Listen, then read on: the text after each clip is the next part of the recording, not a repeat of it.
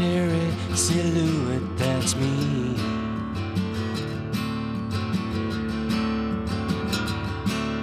The seconds we're together, they fly so quick like birds this time of year.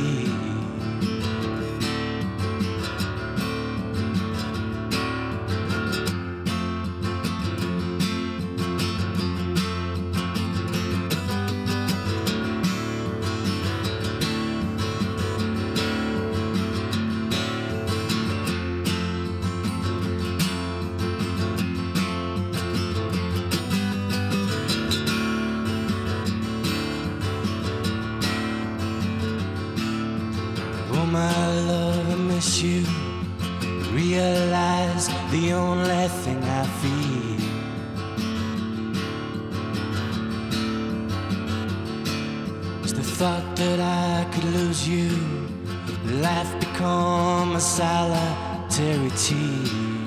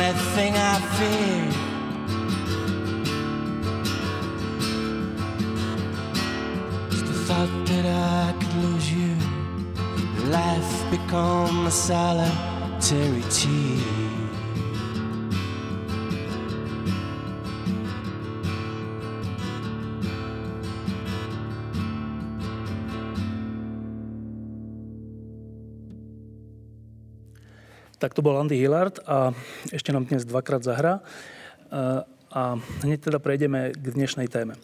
Ja som bol minulý rok 17. novembra v Českom národnom divadle v Prahe na odovzdávaní jednej významnej ceny, ktorú dostal aj Anton Srholec. A keď som bol teda v tej kapličke a potom som sa tam z, z, rôznych okien a tak pozeral von a na kaviárňu Slávia a na Vltavu a Hradčany, tak som si hovoril, že fú, toto je divadlo, že teda už len to, tá budova, ten kontext. Hovoril som si, a my tamto betónové, čo máme, že to je hrozné. A teraz je koniec sezóny a ja mám úplne opačný dojem, že ja mám dojem, že v tom betónovom, troška nevlúdnom, aspoň z môjho pohľadu, sa niečo dôležité túto sezónu udialo. A že vlastne nezáleží na budove, ale na niečom inom. No a to je tá moja prvá otázka, že čo za z môjho hľadiska zázrak sa to v tej budove tento rok udialo? Roman Polak. Neviem, či je to zázrak. Poznám aj e, škarečie budovy. Teraz som bol prednedávnom v Novom Pešťanskom divadle národnom, tak to naše divadlo je architektonický skvost, e, keď sa na to pozerám úplne objektívne. E, neviem, čo, čo za zázrak, ale viem to, že, sme, že sa snažíme e, vytvárať dramaturgiu, ktorá je ktorá má divákovi otvoriť témy, ktoré by ho mohli zaujímať. Takže po prvej sezóne v tejto funkcii bol to taký úvod do takého polemického sveta na jednej strane do ranného kapitalizmu, aby sme vedeli, že kde začínajú akési problémy súčasnosti, ktorá je zmesou ranného kapitalizmu, mafiánskeho kapitalizmu a sofistikovaného kapitalizmu. Aspoň tak vnímam tento myšmaš, v ktorom žijeme. A druhá sezón, druhú sezónu sme koncipovali ako sezónu Slovensku, kde sme e, vytvorili akýsi mix e, na jednej strane historických tém, to znamená Mojimír II. Potom prechádzame do 17. storočia, kde v Komenskom riešime e, vojny náboženské, protestanti proti katolíkom cez osobu Komenského. Potom prechádzame do 19. storočia cez inscenáciu Prorok a Štúr a jeho tiene vlastne revolúciu e, v 48. roku. A potom sme pokračovali v tej historickej línii cez, e, cez náš ľudácky štát, fašistický Karavaš, polnočná omša.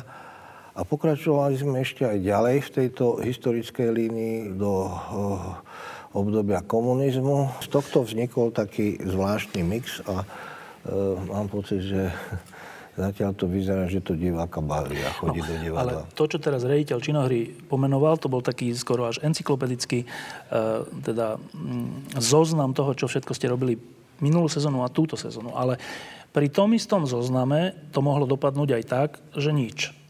Čiže uh, to je jedna vec, že čoho všetkého sa to týkalo, ale mne sa zdá, že sa tam proste tieto, tú minulú, ale najmä túto sezónu niečo udialo, tak asi, dobre, šéf činový nemôže úplne povedať, že čo. Darina, čo sa tam udialo?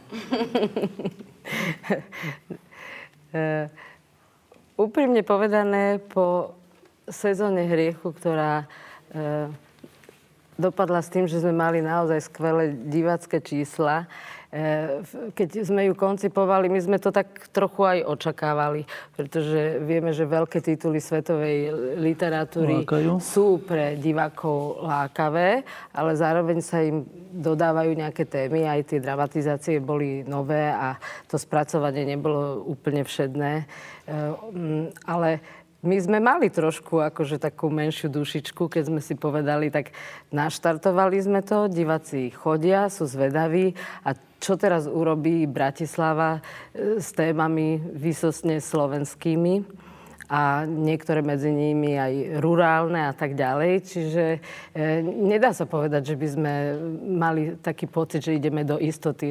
Ešte sme si tak hovorili, áno, e, veď tam sme nahnali už tých divákov, tak snad sa to v tom repertoári, ak to nevidie, stráti. Čiže ten prvok také, takej odvahy tam bol a mm, aj také nevypočítateľnosti, ako diváci zareagujú.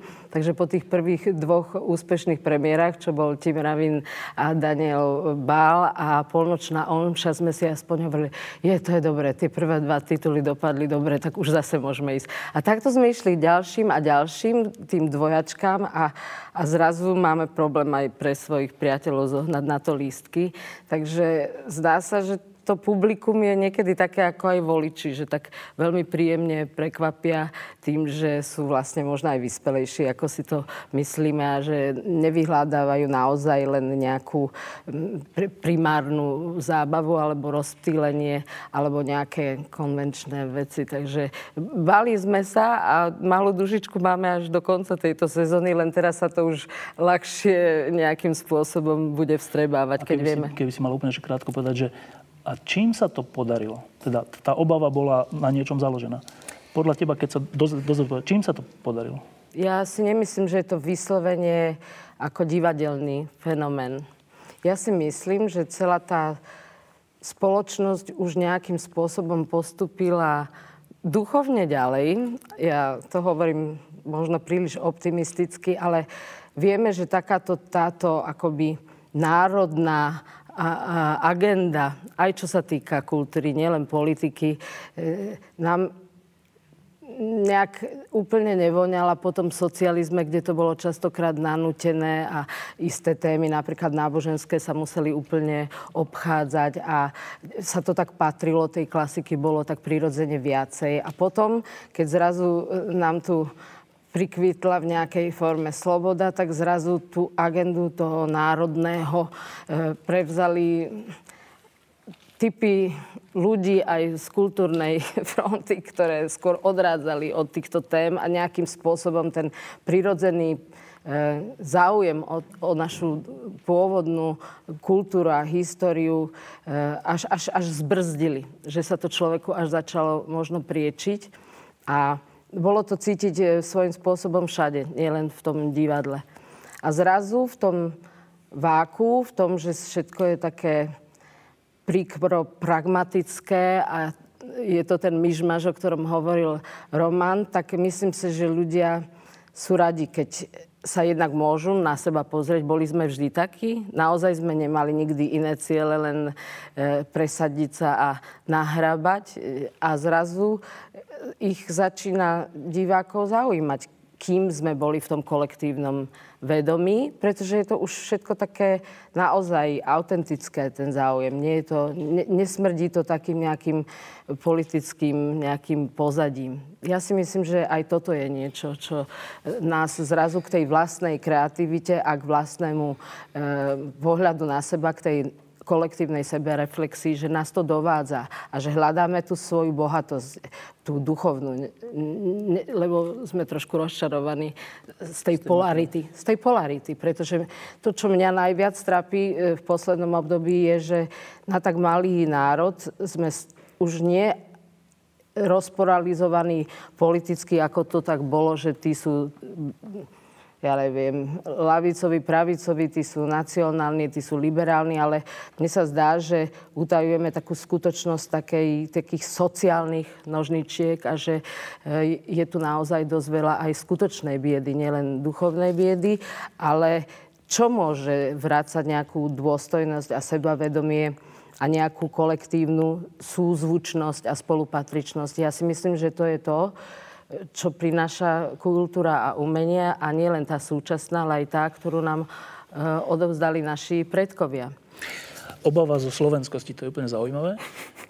Ja som sa najviac bala obžinkov, lebo sa mi to zdalo tak nezaujímavé a tak archaické a tak zbytočné. E, taká tá veselohra, ja sa toho vždy strašne zľaknem. Ale naraz sa potvrdilo, že tí ľudia, keď vidia úprimný, radostný prejav, tak e, máme to to, to, že je narvaná sála, to je normálne, lebo v Národnom divadle je to bežné, že je plné hľadisko. Ale že m, mm, dokonca z intelektuálnych radov sú nadšení, že tak, tak sa zabavili. že vlastne, m, mm, že sú to zbytočné obavy. No ale ja v Obžinkoch hrám práve tú zápornú stránku, čiže tá, ktorá to, to slovenské nenávidí čo som sa trošku aj potešila z začiatku, že nebudem toho vlastne účastná, ani tancov, ani spevov, ani, ale že to budem len negovať. Ale treba zase tú postavu robiť sympatickú, lebo tak to by, to by asi nepôsobilo dobre, keby som pôsobila ako, ako nepriateľka slovenského národa. No a paradoxne v tejto slovenskej sezóne som si zahrala vlastne jednu Nemku, e, rodenú Nemku, čo, čo bolo moje nešťastie, lebo som musela ako tak priemerne hovoriť nemecky. No a Capková s Obžinkou tiež má nemecké výrazy. A v Komenskom hrám Maďarku a Polku, takže pre mňa sa, mňa sa slovenská sezóna veľmi netýka. Ale taká tá obava, že také tie slovenské témy, ktoré sú často, že povinné čítanie, a to vlastne sme v tých školách, tak e, bola? Tak Polnočná omša, to sme poznali tento titul. Mm, takže to je skvelá hra. Aj keď, keď, keď tam trčí taký konštruktivizmus a jedna matka má proste, všetko sa tam stretne v tej rodine, to je také, povedzme, že málo pravdepodobné, ale mohlo sa to stať. No a to, to ako tá matka zistí, že vlastne sa vyspovedala, tak to je, to je tak silný motív, že tam, tam myslím, som aj zaslzila a že sa mi, to, že sa mi páčila tá inscenácia. Tú televíznu som si už veľmi nepamätala. No a čo nás ešte čaká, mm, Komenský, Labyrint sveta, aj srdca, tak to máme premiéru za chvíľku a Štúrovci ešte skôr. Takže to sú ešte tie neznáme. No a to sa pýtam Dana. Uh, teda predpokladám, že si sa výraznou mierou podielal na celej tej skladbe tej sezóny. A teraz, uh, no čo sa dá vybrať? Dá sa vybrať čeličo? Dajú sa, dajú sa vybrať obžinky, kto, o ktorých Jana dopredu si myslí, že to je blbo, však to je iba úplne že lacné. Proste čo sa dá vybrať. Čo bol ten kľúč? Asi najproblematickejšie bolo odpovedať si, že čo v tej slovenskej sezóne vlastne hľadá hra o, o Komenskom, ktorý e, Slovákom nie je a uh, asi aj najviac možno ľudí sa opýta, že v sezóne, ktorá je naozaj sa zameriava na, na slovenskú klasiku alebo na slovenské osobnosti, tak ako je, ako je Ľudovič Štúr, že čo tam hľadá vlastne hra o Komenskom.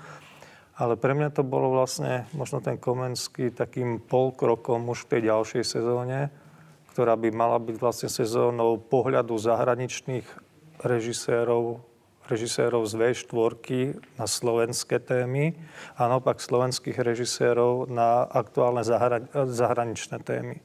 Čiže nejaký pohľad od nás von a zvonka na nás. A ja si myslím, že, že ten, ten Komenský je takým polkrokom tej sezóne v tom, že je to, že je to uvažovanie o človeku už nie ako Slovákovi, ale ako Stredorópanovi. Lebo Komenský tým, že sa narodil vlastne na začiatku novoveku, je pre mňa v mnohom takým E, prototypom toho, čo znamená byť stredoeurópanom. Jednak geograficky, pretože naozaj Komensky sa nedá označiť len za jednoznačne moravskú alebo českú osobnosť. Jeho prastarý otec sa pravdepodobne volal Segeš a pochádzal z okolia Nitry. Sám sa narodil, nevie sa presne kde, či v Nivnici alebo v Uherskom Brode, ale to je naozaj, čo by kameňom dohodil od e, slovenských hraníc. On sám bol Moraván, ktorý prežil značnú časť svojho života e, v Polskom Lešne, veľké, veľkú časť svojej práce v, v Šarišskom potoku urobil, že on, on je naozaj, dalo by sa povedať, až taký symbol uh, Vyšegrádu. Ale to je, to je v podstate také jeho geografické zaradenie ako stredoeurópana, ale pre mňa je hlavne Komenský stredoeurópan v tom, že asi na tom začiatku novoveku zažíval také životné pocity z politickej situácie, ktoré potom stredoeurópania zažívali v pravidelných refrénoch možno každých 50 rokov.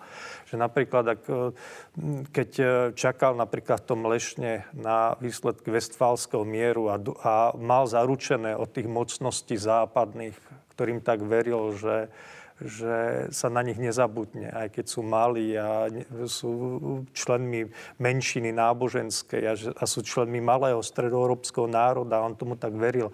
A zrazu prišla tam informácia, že oni si tak ako vyhrali, svoje veci si vybavili ale už stiahať sa ďalej ako s, s tými Habsburgovcami kvôli nejakým e, exulantom českým sa e, nebudú. Ja si myslím, že svojím spôsobom bol to podobný pocit sklamania, aký zažívali, ja neviem, e, ľudia z Československa počas Mnichovskej zrady a možno aj inokedy. To, keď vlastne to Lešno celé vypálila partizánska sedliacká armáda, a Komenský, ktorý bol celý život angažovaným intelektuálom, naozaj nie nejakým intelektuálom, filozofom, ktorý by bol oddelený a vymýšľal nejakú abstraktnú filozofiu, ale človekom, ktorý sa angažoval eh, v školstve, vo vzdelávaní, ale aj v praktickej finančnej pomoci utečencom. Zrazu prišiel tam nejaká sedliacká armáda, ktorá v podstate aj mala pravdu, celé to vypárilo, ono všetko prišiel a zrazu si povedal, že už má toho plné zuby a chce ísť na ten západ a žil v holandskom Amsterdame. A to je tiež asi pocit takého človeka, ktorý možno v 68., keď ľudia utekali, že, že mali tu zostať alebo mali sa tu angažovať ďalej, ale tu by asi nemali nejakú budúcnosť, tak ušli preč a žijú tam síce v pohodlí a snažia sa nejako, ale na druhej strane možno aj cítia nejakým pocitom viny, že oni žijú v nejakom pohodlí, oni žijú v nejakej ako dobre usporiadanej spoločnosti ale tam, odkiaľ pochádzajú, sa im to vybudovať nepodarilo. Ale ty si bol veľmi účastný aj na bále. Aj na bále. E, prečo bál? zadanie, opäť, vtedy som ešte nebol interným dramaturgom Národného divadla a zadanie bolo slovenská téma, ale slovenská klasika, ale nie je taká ľudová, žiadny bačovia. Na zadanie bola vlastne nájsť klasiku, ktorá by sa týkala mestského prostredia, a ktorá, alebo ktorá by sa týkala intelektuálov slovenských No, alebo v tom bále až toľko tých intelektuálov nie je, ale hľadali sme teda aspoň také malomestské prostredie, lebo naozaj, keď si zoberieme slovenskú klasiku, asi nejaké ako...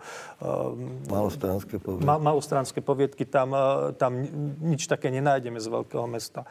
Mal som uh, načítaného celého Jesenského, Horváta, ďalších spisovateľov a to boli všetko pre mňa veľmi zaujímavé témy. Aj zvláštne to, že keď som si prečítal Timravu, tak sa mi to zdalo áno, eh, ona zobrazuje nielen tých sedliakov, nielen tých eh, drevorúbačov, nielen tých pastierov, ale aj učiteľov, aj farárov, aj vzdelané eh, slečny, ktoré sa nemôžu vydať.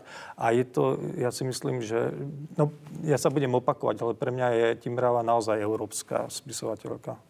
Roman Salasil? My tú slovenskú sezónu eh, nekoncipujeme, ani sme to od začiatku nekoncipovali, ako eh, vytvárať národné mýty aj z tých eh, známych historických osobností. Na to sú politici, ktoré, ktorí vytvárajú mýty, potrebujú sa niekomu kláňať, opierať sa, dávať kvety.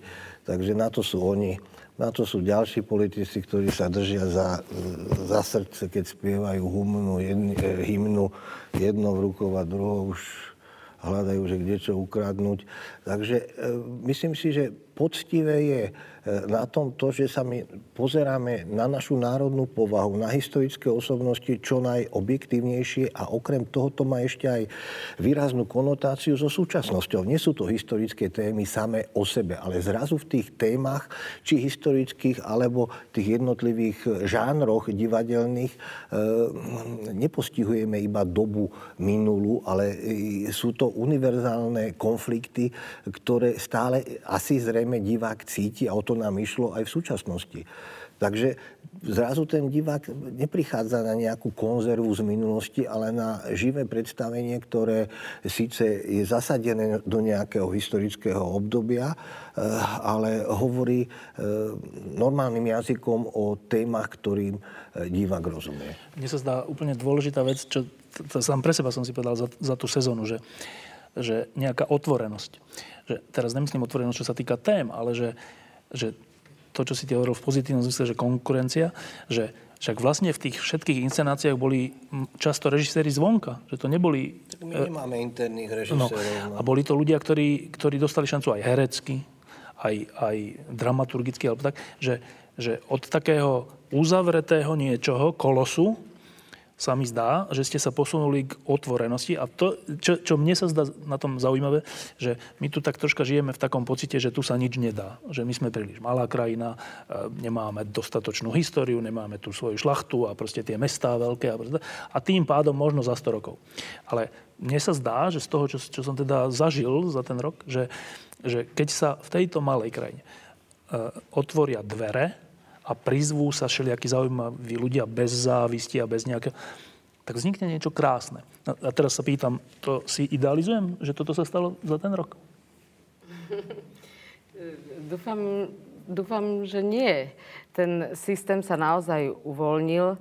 Ehm, je to možno na nejakú internú debatu, či je dobré alebo nie, či má správne, že či máme interných režisérov alebo nie. Ja mám pocit, že trošku to niekedy aj možno chýba, možno, že by sa mohli rotovať a mohli by byť kratšie obdobie, ale že vôbec majú chuť e, e, režiséri mladí a prísť a režirovať v Národnom divadle, dajme tomu aj nejakú slovenskú klasiku, to si myslím, že je naozaj skvelý signál. Nakoniec pán režisér Brutovský s návrhom, aby režiroval Karvašovú polnočnú omšu, prišiel, prišiel sám. úplne sám. Takže sme boli takmer až e, prekvapení. prekvapení, že ich to proste láka. To je najmladší režisér, ktorý takto systematicky pracuje. A, a myslím, že to, čo si ty podpísal o tej otvorenosti Národnej divadla, bolo naozaj najviac demonstrované v projekte Desatoro kde dostali naozaj príležitosť desiatí mladí a strednej mladej generácie režiséri ja myslím, že je to niekedy aj výhoda tých malých krajín, že vieme tu všetci už o tých rodiacich sa talentoch, kolegovia, ktorí sú na škole a tak ďalej. A e, asi nie je potom zdravé, keď sa čaká 20 rokov, kým dostane nejaký šikovný človek e, príležitosť účinkovať v Národnom divadle. Nakoniec v inscenácii sa bál, sa ukázalo, že aj mladé herečky, poslucháčky VŠMU e, na veľmi presvedčivej úrovni sa zaradili do toho hereckého kolektívu. Ja myslím, že je to to fajn, keď je to, keď je to otvorené aj v hereckom proste prostredí, že, že potom je aj nejakou ambíciou byť v dobrom národnom divadle. Jak to povedal Jurko Nvota, keď sme mali tlačovku na dobrodružstvo pri Obženkoch, no teraz je čas Národného divadla a aj ja ako režisér Astorky e, cítim nejakú väčšiu chuť aj hrdosť, že môžem e, v tom divadle, e, v tom divadle byť. Tak, tak e, akože snad sa tým nechválime, že, že tú, tú, tú nejakú živú energiu pociťujeme a že tá prúdi aj medzi tými, ktorí prichádzajú zvonku, ale aj medzi tými divákmi. No a to ja, ja by som ešte na to nadviazal jednej, eh, jednou poznámkou, že veď ja som trošku skôr narodený, eh, takže môžem mať akýsi taký prehľad o tom, ako vyzerala aj slovenská réžia za posledných 20-30 rokov. A naozaj som to zažil obdobia, keď som mal pocit, že v tých ročníkoch nižšie e, sú veľké diery. Ono to vždy tak prichádza v takých vlnách, lebo keď som ja prichádzal do režie, tak ako mladý režisér, tak nado mňou bol Lubo Vajdička, Bednárik, Ďuron Mota o pár rokov starší, môj pedagóg Miloš Pietor, Párnický režiroval a ešte som e, zažil e, Strnisko samozrejme, Zachar ešte robil Budského inscenácie. E, ako keď som vstupoval do režii, tak predom, do, do tejto sféry, tak nado mňou bol taký veľmi bohatý sendvič ľudí, ktorí každý vedel urobiť svojím spôsobom zaujímavú inscenáciu. A to bolo strašne motivujúce. A mal som pocit, že ten sendvič, keďže už ja teraz som tam, kde si tam pred koncom toho sendviča, eh, tak ako keby sa začal naplňať aj, aj z druhej strany, z dola a to je veľmi pozitívne. Ešte jedna taká naša vlastnosť je, že si eh, často neprajeme neprajeme si úspech, neprajeme si príležitosť. Extrémne to je v niektorých povolaniach, napríklad medzi novinármi a myslím si, že aj medzi hercami. E, že, že existuje také niečo, že každý si to svoje chráni, tú svoju rolu, tú svoju pozíciu alebo tak. A to sa chcem opýtať Jany, že, že bola to sezóna prajnosti aj medzi hercami? Tak ono, ono, prajnosť e, medzi hercami sa dá tiež rozdeliť podľa toho, v akom divadle ste. E, Národné divadlo má samozrejme tiež svoje rituály. si myslím, že to už tak zájomne tí herci sa poznajú, že kto asi ako reaguje, kto s kým hráva často, ak, ako sa vytvárajú dvojice. To už my vieme a to, to divák ani nezbada tieto vzťahy, čo je dobre. no, ja myslím, že v tej slovenskej sezóne, ja by som spomenula ešte to desatoro, že tam vznikla zaujímavá kombinácia medzi ľuďmi, lebo mnohí neúčinkovali z, rô, z rôznych dôvodov. Um, mladí režiséri si vlastne sami určili obsadenie. Čiže tam vznikla zvláštna situácia, že niektorí hrali v jednom, niektorí v troch, niektorí v štyroch, že to bolo také zvláštne aj divák zrazu videl tú istú mm, postavu v rôznych e, prikázaniach. Ale na, bolo to aj na tom zaujímavé, že, že vlastne ja som tiež mala možnosť si prejsť e, s rôznymi režisérmi to desatoro a bolo to aj veľmi namáhavé. Jednak to predstavenie trvá 4,5 hodiny ale zaujímavé je tým, že tí diváci prechádzajú do rôznych prostredí a vidia zákulisie divadla, čo je tiež tá otvorenosť, ktorá sa ukázala. A najprv sme si tiež mysleli, že to je nemysliteľné, tento projekt vôbec uskutočniť. Jednak technicky, ako tí ľudia budú prechádzať, koľko to bude trvať. A naraz oni sú v tom inom prostredí za dve minúty. Pre tých, čo nevedia, tak tam to je, to je 10, to je predstavenie, kde je 10 kusov, ktoré sa odohrávajú niektoré vo výťahu nákladnom, niektoré v sklade, ja si pamätám, e, môj kamarát Blaho Uhlár, Uhlár mi vždy hovoril, že vieš, v tých kamenných divadlách, za kamenné sa myslia tie štátne, tie veľké divadlá, ktoré sú dotované a tak. V tých kamenných divadlách z povahy veci vlastne ani nemôže vzniknúť takéto naozaj umenie, lebo je to proste štátne. No.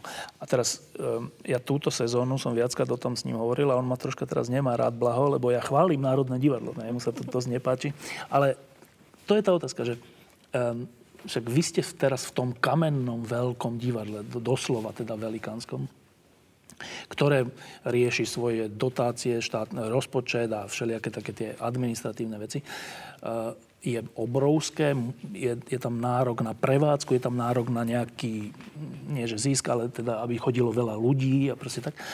Dá sa v takomto kolose, na malom Slovensku, ale dobre, je to nejakým spôsobom kolos, robiť takéto, že naozaj umenie, Jana? O, no, ja by som sa vrátila ešte k tomu Blahovi. O, keď som išla na prvú premiéru Národného divadla tohto, tohto mramorového RUR, tak som išla okolo bývalej stoky, ktorá sa práve hrúcala. Takže ja som sa tak trochu aj hambila. Mala som pozvánku na slavnostnú premiéru od brata a zrazu som išla okolo toho chatrajúceho priestoru, teda nebolo mi veľmi dobré. Uh, ale potom by som ešte povedala jednu vec, že, že už aj Blahoulha robí v Kamennom divadle teraz. Neviem, či je spokojný, či nie, s hercami z Kamenného divadla. A ja opačne, ako členka Národného divadla, hrám v alternatívnom divadle s pánom Burgrom a Vicenom, takže ja vidím aj tú druhú stranu a ja sa tam cítim podobne dobre. Takže mm, ja si myslím, že oni trošku niekedy preháňajú, že do toho, do toho kamenného divadla nechcú vkročiť, ale možno keby sa prišli pozrieť. Martinské divadlo, kde som ja bol, to bolo dlhé roky jedno výborné divadlo. Istý čas bolo Trnavské divadlo veľmi zaujímavé, Nitrianské divadlo, Zabednárika. E, tak ja by, naozaj to záleží od toho, kto v tom divadle je, akí tvorcovia, či to vedenie podporuje e, kreativitu ľudí, alebo má nejaké iné predstavy. Takže e, ja si myslím, že divadlo sa dá robiť e, dobre aj v národnom a takisto aj v alternatívnom divadle môže byť blbosť, ako môže byť blbosť aj v národnom. Takže asi tak. No, e, teraz sa vrátim k tomu repertoáru, ale teda z tohto pohľadu, že my na tých školách, na tých gymnáziách sme sa to učili povinne, sme písali tie slohy o tom, že teda o čom to bolo, to sme si väčšinou opisovali, čiže sme to v skutočnosti ani nečítali. A mali sme k tomu taký odpor. E, pričom e, je taká múdrosť, že, že keď nevieme o svojej histórii, tak nebudeme mať ani budúcnosť. Že keď nevieme o tom, kto sme, odkiaľ prichádzame, tak ťažko môžeme mať nejakú budúcnosť. Teraz, z toho, čo ste hrali, režírovali, dramaturgovali, o, o nás, Slovákoch, Maďaroch, Nemcoch, čo vám z toho vychádza? Že keď, si, keď si tak pozrite na ten rok, že čo, čo vám z toho vychádza o nás?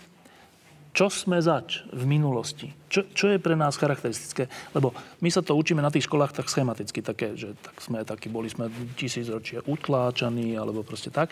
Ale že z tých jednotlivých diel, ktoré predpokladám ste robili, hrali, vyberali nejakým iným kľúčom než týmto, utláčateľským, čo vám z toho vychádza, Dan? Niečo podstatné o nás. A z celej sezóny? Povedzme aj z toho, čo si ty robil. No, hm tak e, v podstate mňa tematicky e, sa asi najviac dotýka na pomenovanie mojej napríklad životnej situácie. Najviac vlastne mi na to odpovedal nevesta Hôľ. Čo sme mal vlastne my. Lebo nevesta Hôľ je o človeku, ktorý vychádza z nejakej dedinskej rurálnej kultúry, kde sú ešte nejaké mýty, je tam nejaká tradícia, nejaká duchovná, odíde na 10 rokov s nej preč do civilizácie a keď sa vráti, tak si myslí, že sa vráti do, do nejakého mýtického, krásneho sveta, kde všetko je tak usporiadané a, a to je tá jeho rodná dedina. A keď príde, tak zistí, že nič také neexistuje, že to je všetko nejaký jeho zidealizovaný mýtus, ktorý má v hlave a že ten život, ktorý som predstavoval, tam je úplne iný, že to je úplne nejako rozvrátené a on nevie, kam patrí.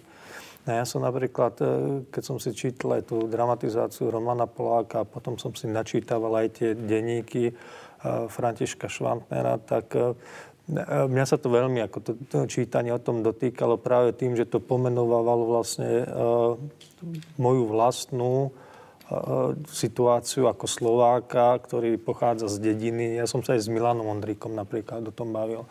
Uh, z dediny, kde to možno ešte sme zažili, aj keď už také zbastardené v, tý, v, v tom reálnom socializme, ale sme ešte vedeli, že, že, že naozaj tí starí, starci, ktorých sme stretli, tak to mali v hlave všetko tak nejako usporiadané, ešte, ešte sa opierali o nejakú tradíciu. My sme to vlastne nejako opustili, ako, a keď sa aj ja teraz napríklad tam vraciam, tak, tak vlastne už nenachádzam nič z toho, že to všetko, čo tam... Presne nachádzam to, čo nachádza Libor, keď sa vráti, že buď úplne nejakých násilných, že, že to celé bolo možno mýtus, čo sme si mysleli o tom a že vlastne nepatríme, že, že tak ako na konci nevesty bol ten Libor, tak len je taký tulák, ktorý nevie, kam patrí, nie je zaradený do žiadneho, spol, do žiadneho nejakého spoločenstva, tak aj ja to tak cítim, že, že, že v podstate ja nie som nejaký, nejaký uh, urbánny človek, ktorý by asi dokázal úplne uh, bez problémov fungovať v New Yorku a hneď by sa zapojil do toho víro... Ja by som tam bol asi dosť taký zmetený. Ale zase, keď sa... A vždy, vlastne ja, pre mňa je už aj Bratislava trochu veľké mesto, z ktorého som zmetený. Ale, ale e, keď a 10 mesiacov vlastne vždy tak snívam, že prídem vlastne na, vrátim sa aspoň na tie dva mesiace letné do Gemera kde je, kde je v podstate ešte nejaký život, ktorý je usporiadaný, že tí ľudia ešte tak ako vedia, že, že toto je na, naše teritorium a, a, a, a sme takí gazdovia, že sa o to dokážeme aj postarať a, a proste, že, že nejakými uh, stáročiami e, sme si dokázali z toho života vyabstrahovať nejaké pravidlá, ktoré platia. Také, teraz nemyslím nejaké, nejaké uh, dogmy alebo nejaké zákony, ktoré by utláčali druhých, ale proste, že, že niečo životná, o tom... Životná skúsenosť? Životná skúsenosť takého dedinčana, lebo naozaj na tej dedine, tak tam sledujete niekoľko generácií, že to nie je sused, ktorého, ja neviem, kto bol jeho otec, to bol jeho starý otec, ale naozaj, že sa tam rozpráva, no tak Jožovi sa to stalo to a jeho starémocovi hento, ale pozor, tam ešte prastarý otec urobil to, čo to celé nasmerovalo. Čiže, čiže tam sa dajú ešte nejaké také ako, mať taký úplne iný životný pocit. Aspoň sa si myslím ešte pred niekoľkými desiatkami rokov dalo sa mať nejaký iný životný pocit ako človek, ktorý vyrastal, ja neviem, v Prahe alebo, alebo v nejakom meste, ale ktorý už teraz uh, úplne, uh, tento život je úplne rozbitý. Čiže ty sa po tých desiatich mesiacoch vrátiš na Gemer a nič? Nie, že nič, ale už len také čriepky toho, tohoto života, že už možno len takto ako vzrňam a je mi za tým možno niekedy ľúto, ale to je už uh, úplne rozvrátený. Vlastne už, ja neviem, či už vôbec nejaký ako vidiek existuje. Mne to celé pripadá ako taký trochu také zbastardené predmestie, že, že už u, celá tá sociológia dediny je už úplne rozvrátená. Čiže ty si povedal, že nevesta Hvol a to preto, že to korešponduje s tvojim pocitom, ak by som ho pomenoval, je nejaké nejakej vykorenenosti? Áno. Napríklad. A takto by som sa mohla inými, e, iný, inými inscenáciami uh, zaoberať. Počkaj, že... Ty máš pocit vykorenenosti? Uh, ja, ja vykorenenosti celkom nie, lebo uh, predsa len, tak my sme... Uh, v tom prostredí, v ktorom som ja, toho Gemera, tak e, ja mám obidvoch rodičov z tej dediny a všetky tie príbehy, ktoré sa rozprávali, tak sú z tej dediny a, a, a nejaký život, životný pocit z toho mám. Ale, ale e, že ja sa ešte mám kde vrácať. Ale napríklad, keď si zoberieme Gemer, tak tá... Ale to je možno iná téma je to, je to úplne rozvrátené tým, že tam väčšina ľudí, ktorí tam žijú, buď odtiaľ nepochádza, alebo, alebo ten, ten kraj napríklad stráca, keď hovoríme o Slovensku ako odlive mozgov, tak ten Gemer tam e, naozaj e, e, ja keď som si robil takú štatistiku, že koľko napríklad uh, mojich kamarátov, gymnázistov, ktorí majú vysokú školu a tie pochádzajú, uh, tam aj žijú. Aj žije, tak to je, ja neviem, možno 5% toho celého. Čiže tam všetci tí vysokoškolské vzdelaní odídu a príde tam niekto iný proste bývať, alebo zostane tam, ale pociťuje to ako svoju životnú prehru, že tam dosť veľa ľudí. Nie všetci, niektorí sa tam nájdu. Na týmto pádom ja, ja sa až tak vykorenený ako necítim. Ja ešte mám na čo nadvezovať, už tie korienky sú také, také slabšie, ale okolo mňa v podstate žije dosť takých ľudí, ktorí nevedia, nemajú nejaký, nejaký program životný, alebo že, že prečo som práve tu a že či tu chcem aj naozaj zostať. Povedal si, že, že nevesta hvol a teda vykorenenosť. Ešte jedna, jedna vec ťa napadne z tej sezóny? No, ja si myslím, že keby som o tom teraz začal rozmýšľať, tak pri každom tom titulu. Ja, táto, aj, aj bezprostredne ťa táto napadne. Áno, áno, áno. Jana? Neviem, my sme taká zvláštna povaha. My sme takí hrdí, ale pritom sme takí nejakí slabí. takí práve aj v, tom, e, v tej našej povahovej črte takej závisti, že, že ja to nechápem, že prečo tak ľudia vlastne neprajú. Keď sa niekomu darí, je to zlé. Keď sa niekomu nedarí, tak je to násmiech. Vlastne my sme, my sme takí zvláštni. A toto je z niektorej, z niektorej z tých inscenácií typické? Ale to je všade. To je aj bál, zaujímavé, či to je s niečím spojené. No v bále je to bále. tiež tá slabosť, taká, taká nemohúcosť, ja neviem tak mi to, tak mi to prípada, že, že tam je to také vypuklé. Že... Čiže ešte raz, že kombinácia nejakej hrdosti paradoxne s úplnou slabosťou. Áno, že my, my sa tvárime, že sme takí hrdí, ale pritom tá hrdosť, ja neviem, ja vnímam Slovákov vždy najviac hrdých, keď hráme hokej, no tak vtedy, vtedy vidím aj tie zástavky na tých autách, také hrdé, ale ja neviem, ja, ja, ja to neviem pomenovať, že a pritom, keď hráme tie obžinky a objavia sa tam tie kroje a takéto naše, tak tí, tí ľudia cítia, že to sme my. Veď Ale... na, napokon, e, čo som spomínala, tú archaickosť, tak mm, ten text je samozrejme upravený do súčasnej podoby písal to mm, Jakub Nota, ktorý, ktorý, vlast, e, ktorý vlastne posunul ten jazyk a pôsobí tá inscenácia tak súčasne. Vidíme tam kroje, v krojoch sa už predsa nechodí, ale e, vtedy pocitia ľudia tú radosť, že toto to, to sme my. To, takýto radosný by sme mohli byť. Ale? No ale to sa tiež už vytráca. Ja, ja neviem, ja myslím, že nie sme veľmi radostní.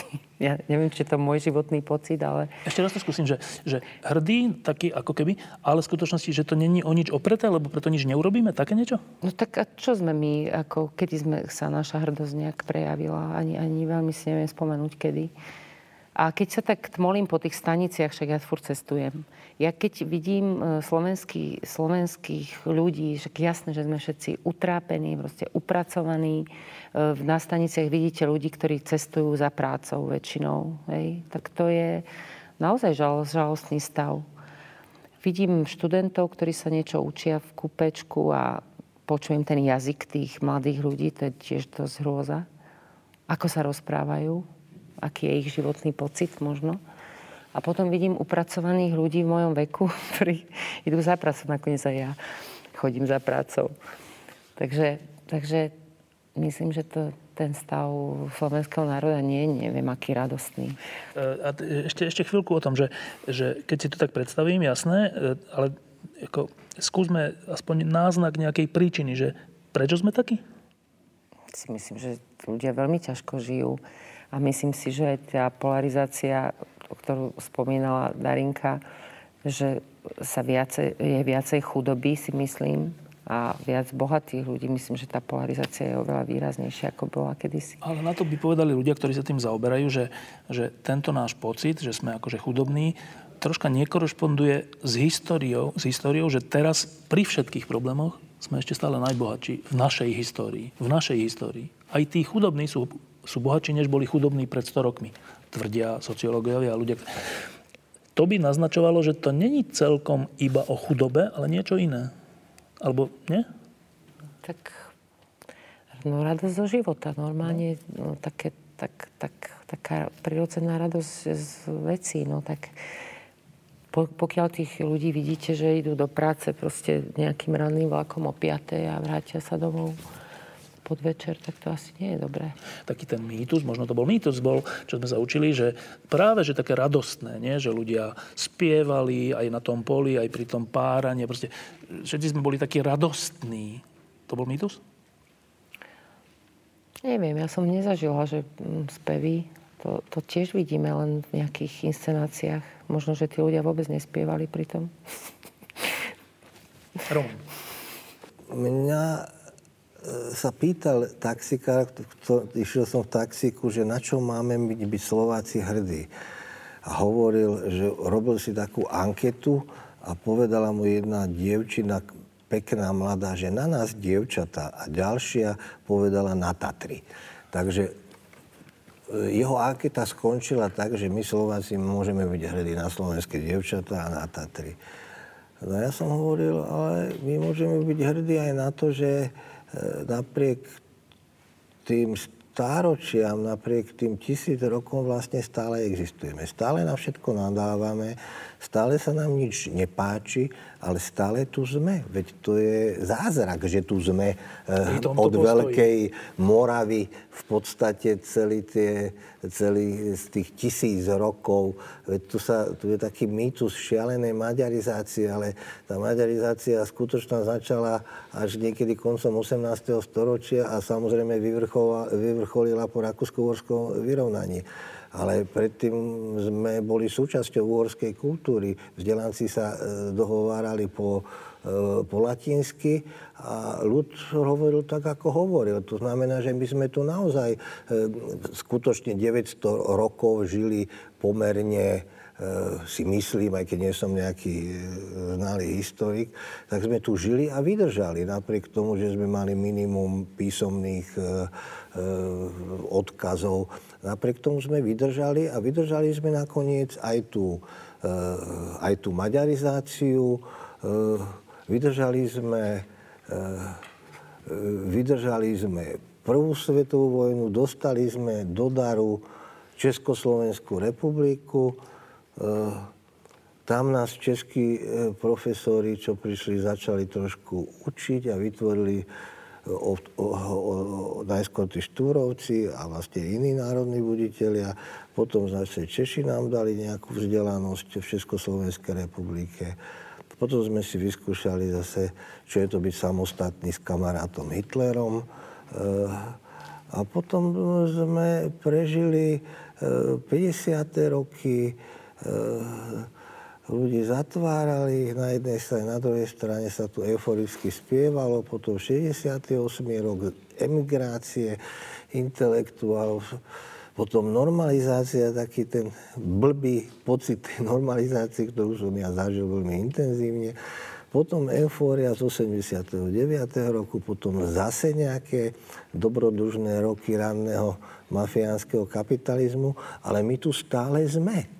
Veď to je na tom e, strašne pozitívne. My, my sme tu a aj keď sa ako Maďari e, nesnažíme vytvoriť veľké Maďarsko e, v tom svojom virtuálnom zmýšľaní, tak e, napriek tomu, že všetci nadávame, napriek tomu, že máme pocit, že e, mnohí, že ten socializmus bol lepší, No ale my tu máme kapitalizmus, ale ten kapitalizmus si vytvárame my. Už nemôžeme nadávať na Maďarov, na Nemcov, na Čechov. Už môžeme iba na nás samých nadávať. Veď ten e, kapitalizmus je možnosť e, je iba na nás, ako si vytvoríme túto spoločnosť, či to bude švedský model, či to bude e, britský, či švajčiarsky. To je iba v našich rukách. No ale to čo, si, čo sa ma pýtal, že čo je tá nátura naša e, slovenská, to je tak spoliehať sa na autoritu. To je na tomto naj, najzložitejšie. Buď na toho Richtára, buď na toho predsedu Národného výboru, čo bol, buď na toho okre, na predsedu strany, vždy, alebo na toho pána Farára, vždy sme potrebovali, na potom predse, teraz na predsedu vlády, predtým na ďalšieho Mečiara predsedu vlády. Ako stále máme pocit, že vlastne niekto to za nás vybaví. Tak keď hovoríme o tej národnej e, povahe, tak to je to, že stále máme pocit, že niekto to na nás, za nás vybaví a my to nejak prežijeme. Ale e, ja si myslím, že, že žijeme veľmi zaujímavý život a máme v rukách veľkú možnosť si ho, si ho pomenovať, si ho sformovať a jeho, aj, ho, aj stále máme schopnosť, myslím, aj možnosť ho ovplyvňovať. Ešte dve kratučké otázky, vrátim sa k tomu, k tej sezóne, ale ešte predtým ty si povedal, že na čo by sme mohli byť, čo neviem, či hrdí, ale proste, že to je to, že sme že sme, áno. No, mne to nejde, mne to nejde, lebo byť je je, ako, tak Tatry tu sú, ale to nikto sa o to nezaslúžil. My tu sme, ani sme sa o to nezaslúžili, že tu sme. Že to sa mi zdá málo. No ale my, my sme a vo svojich životoch vytvárame prirodzenú kontinuitu uh, bytia. bytia. A to je so všetkým, nielen to fyzické byť. Tak ale nielen to fyzické bytie, veď tu existuje aj nejaké uh, už od tých uh, nejaké signály kultúrne, uh, vedomostné. To všetko predsa vychádza v našo, v naše kolektívne vedomie to, uh, to preberá. Na jednej strane to svetové, čo sme schopní prijať a na druhej strane to, uh, čo vychádza vlastne z, našeho, z našej mikrospoločnosti, z nášho, uh, z nášho národa, poviem to ako národ. Takže e, to, že sme, stále trváme a aj keď to vyzerá Také e, komicky, troška. no tak sme pasívni, no ale niekedy tá pasivita je dobrá, lebo príliš veľká aktivita môže stroskotať. Takže ja by som to nebral až tak tragicky.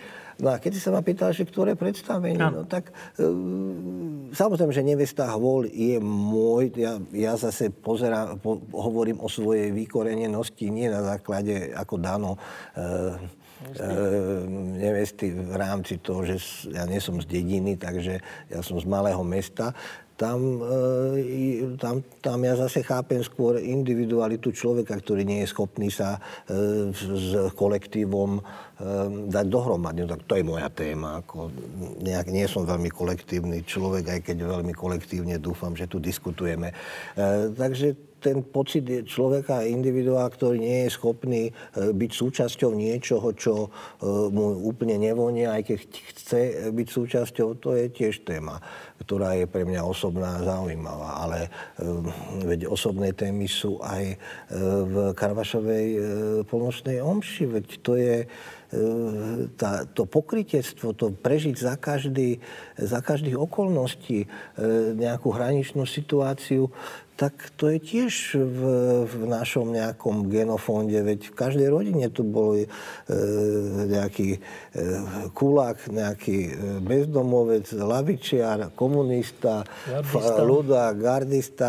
No to si spolu nesieme túto e, zmôžku akýchsi akýchsi tých genetických signálov z minulosti. E, takže ja som spomenul dve veci. individualizmus a kolektívnosť v neveste ale aj tá budovosť, to, čo si rituálne, to, čo si predkresťanské, to, že my ľudia sme svojím spôsobom zvieratá, ktoré majú dar rozumu, majú nejaký dar, vedomia a e, neviem čo, možno aj niečo duchovného. A to sa v nás bije, to pudové a to vedomé, takže, e, a to vedomé a duchovné. Takže v tej neveste to, v neveste to cítim. Ale myslím, že v každej tej inscenácii je niečo z tejto mozaiky e, nás nás e, Slovákov. Si povedal takú vec, že to je zaujímavé, že ty aj by si chcel byť s ľuďmi a súčasne aj nie úplne chceš, tak? No tak toto zase není téma do tohto. Nie, to ma zaujíma. Ale veď ja prečo som sa stal riaditeľom e, Že aby si aj bol, aj nebol, aby čo? som, aby som e, na pár rokov s niekým komunikoval. Tak keď už odídem, no tak budem zase rozprávať sa s veveričkami a... E, a už nebudú veveričky. Už nebudú veveričky e, so srnkami niekde v lesoparku. Takže ja, pre mňa je to veľmi zaujímavá skúsenosť e, komunikovať. Darina. Eh, jedna vec, že z tej sezóny, ktorá o nás niečo vypovedá pre teba najviac? Môžeme všetko povedať. Nie, nie, nie, ne, ne, nepovedali ste všetko. E, ja som sa zaoberala tromi titulmi a Bačovou ženou, dobrodružstvom pri Obžinkoch a teraz Dankovou hrou Labyrinty a raje Jana Amosa. A súčasťou tej dramaturgickej práce, okrem tých vecí, ktoré tu boli, ako sú témy zaujímavé pre súčasnosť, pre divákov, aké príležitosti dostanú režiséri, herci a tak ďalej. Je aj samotné štúdium akoby biografie tých autorov. A ja som vlastne absolvovala nejakú svoju ďalšiu vysokú školu touto sezónou, pretože som sa tými autormi skrátka zaoberala s chuťou, ktorá je aspoň vzdialené hodná e, komenského idei, že človek sa s nejakou radostnou zvedavosťou má e, niečím zaoberať a že to nie je iba to, že sme pudoví, ale vedomí, ale že e, sa aj vzdelávame. Čiže sa máme vzdelávať celý život. A ja mám takú, no ja mám asi v DNA takú optimistickú fajtu.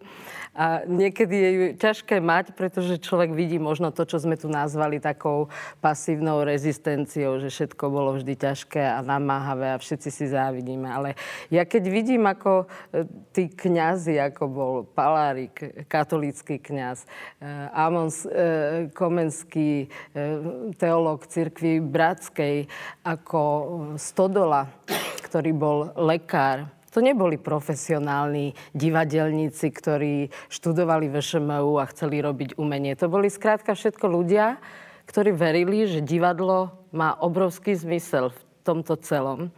A e, ja myslím, že sa to tým ako darí, že keď aj vy v tom divadle pomenujete niečo negatívne, alebo groteskné, alebo zlé, že v tom stále ten prvok nejakej takej e, e, v dobrom slova zmysle osvieteneckej vznešenosti stále je, pretože asi nechcete byť niekde schovaní a nehovoriť o ničom.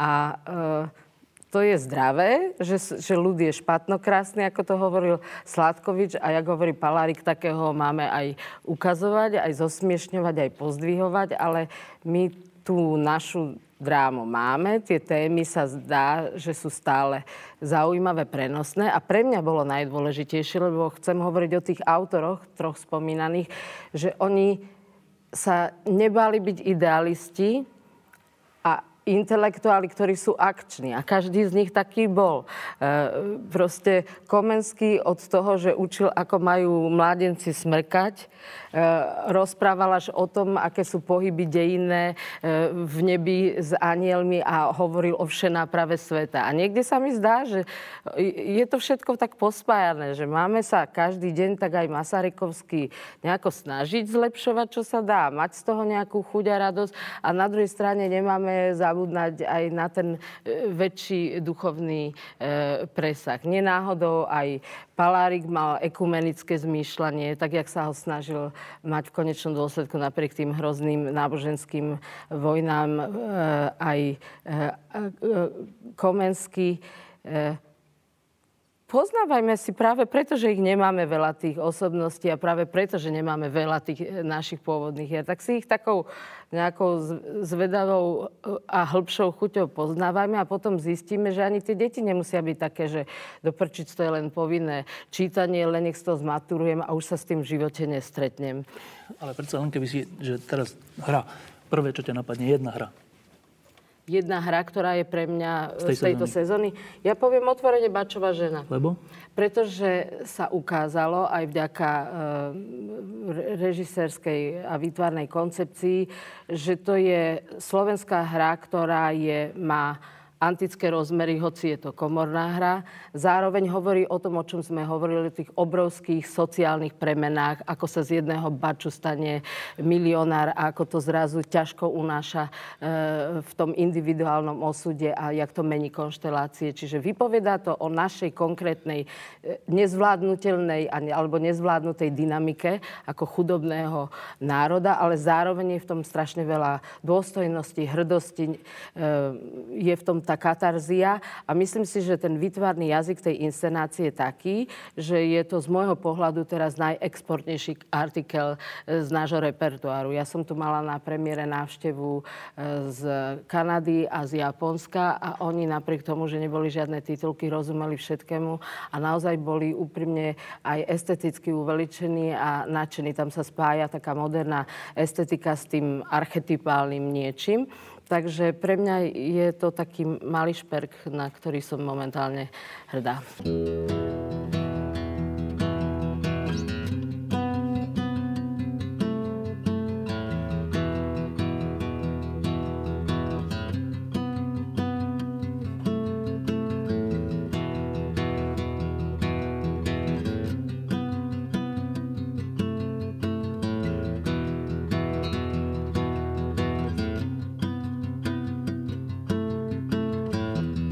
Of spring, it just leaves you hanging. Subtle sign of a change. The echo of laughter and knowledge bringing.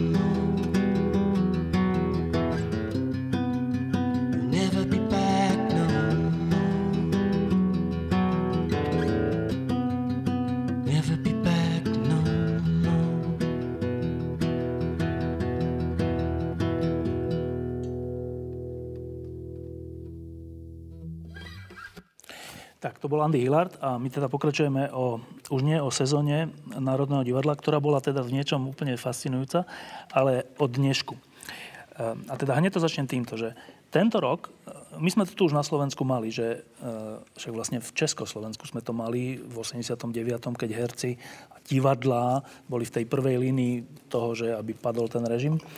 Potom sme to my tu mali počas mečiarizmu, keď divadlá boli aj ohrozené, ale aj veľmi aktívne. A zdá sa mi, že teraz sa to nejako znova vracia, teda nie mečiarizmus ani pád komunizmu, ale nejakým spôsobom verejná angažovanosť umelcov.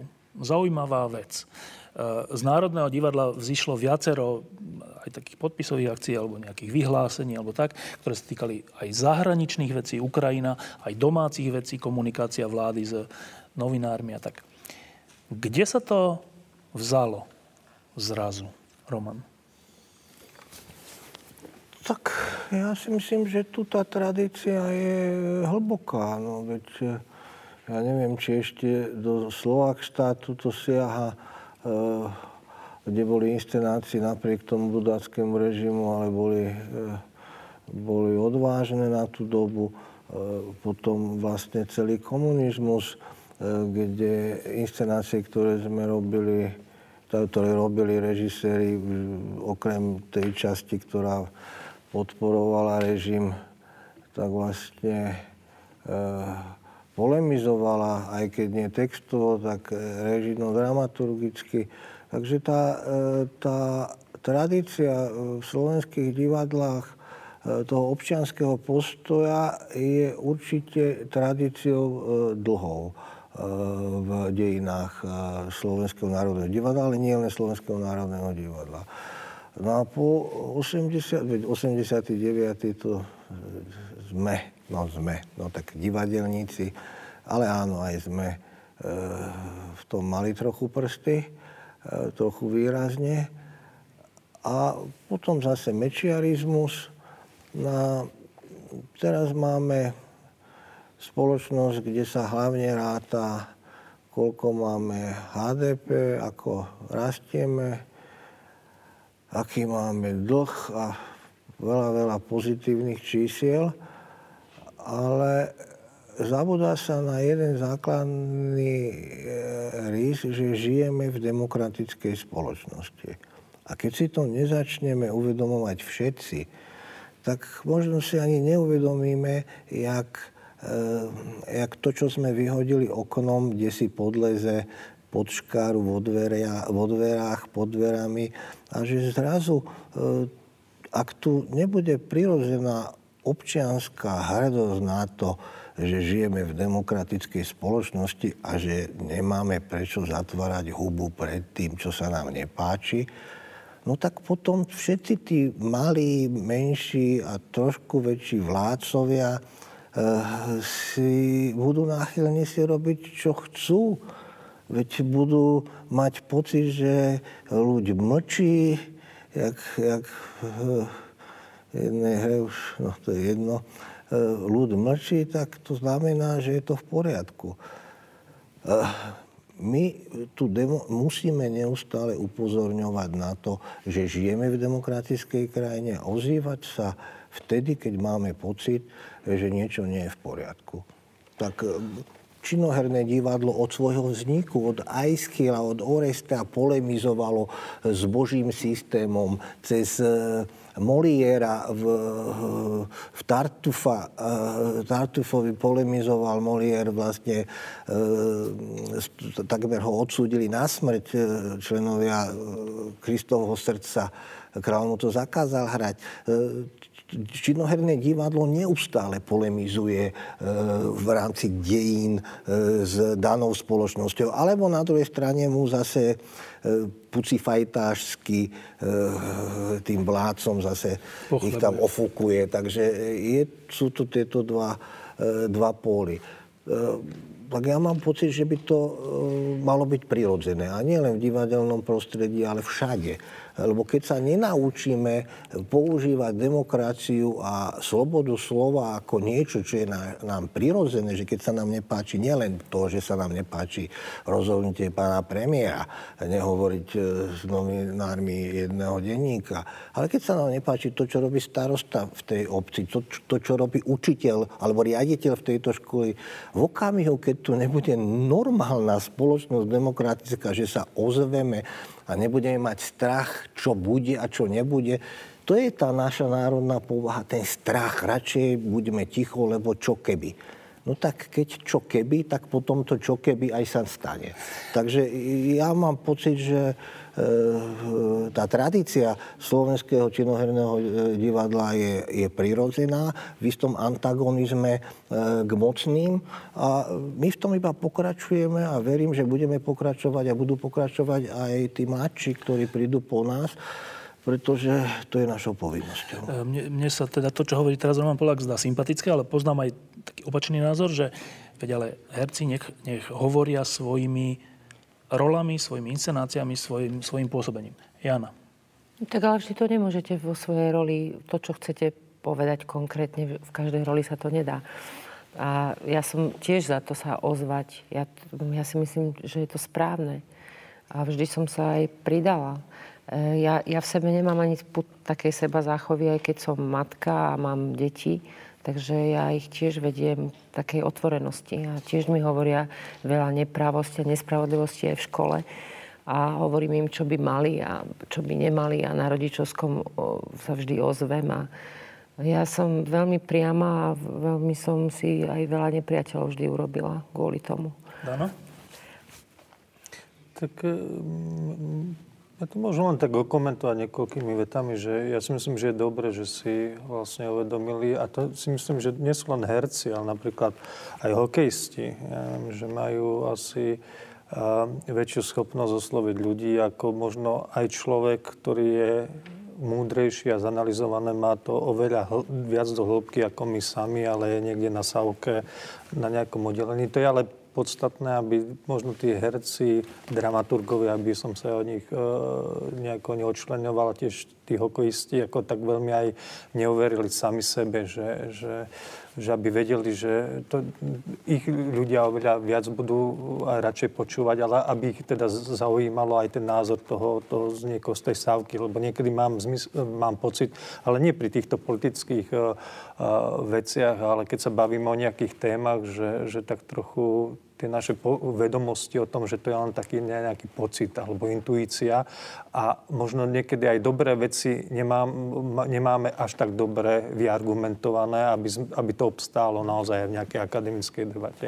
Ale to je len taká poznámka uh, nejak uh, počiarov. Čiže ja si myslím, že to je dobré, že ja neviem, medzi hokejistami Michal Hanzúš tak eh, tiež si uvedomil to, že keď on niečo povie, že, že je niečo, niečo zlé, ale v podstate my nie sme nejakí ako rebeli, lebo, lebo, lebo to, na čo upozorňujeme, to nie sú väčšinou kontroverzné témy. No keď, keď niekto okráda eh, štát ja neviem, na, tý, na nemocniciach, tak to, nie, to je asi nie niečo, čo by, čo, čím by sme sa vystavovali ako hnevu ľudu, že by nás kamenoval, že to nie je také hrdinstvo. Asi keď si všetci 5 miliónov ľudí by myslelo niečo iné a teraz to je hrdinstvo, ako vystúpiť a povedať eh, úplne iný názor. Lebo ja si myslím, že, že, že zatiaľ tak eh, treba to a nie je to pre mňa také hrdinstvo, ale že, že, že by sme išli nejak, nejak ako veľmi proti prúdu. No.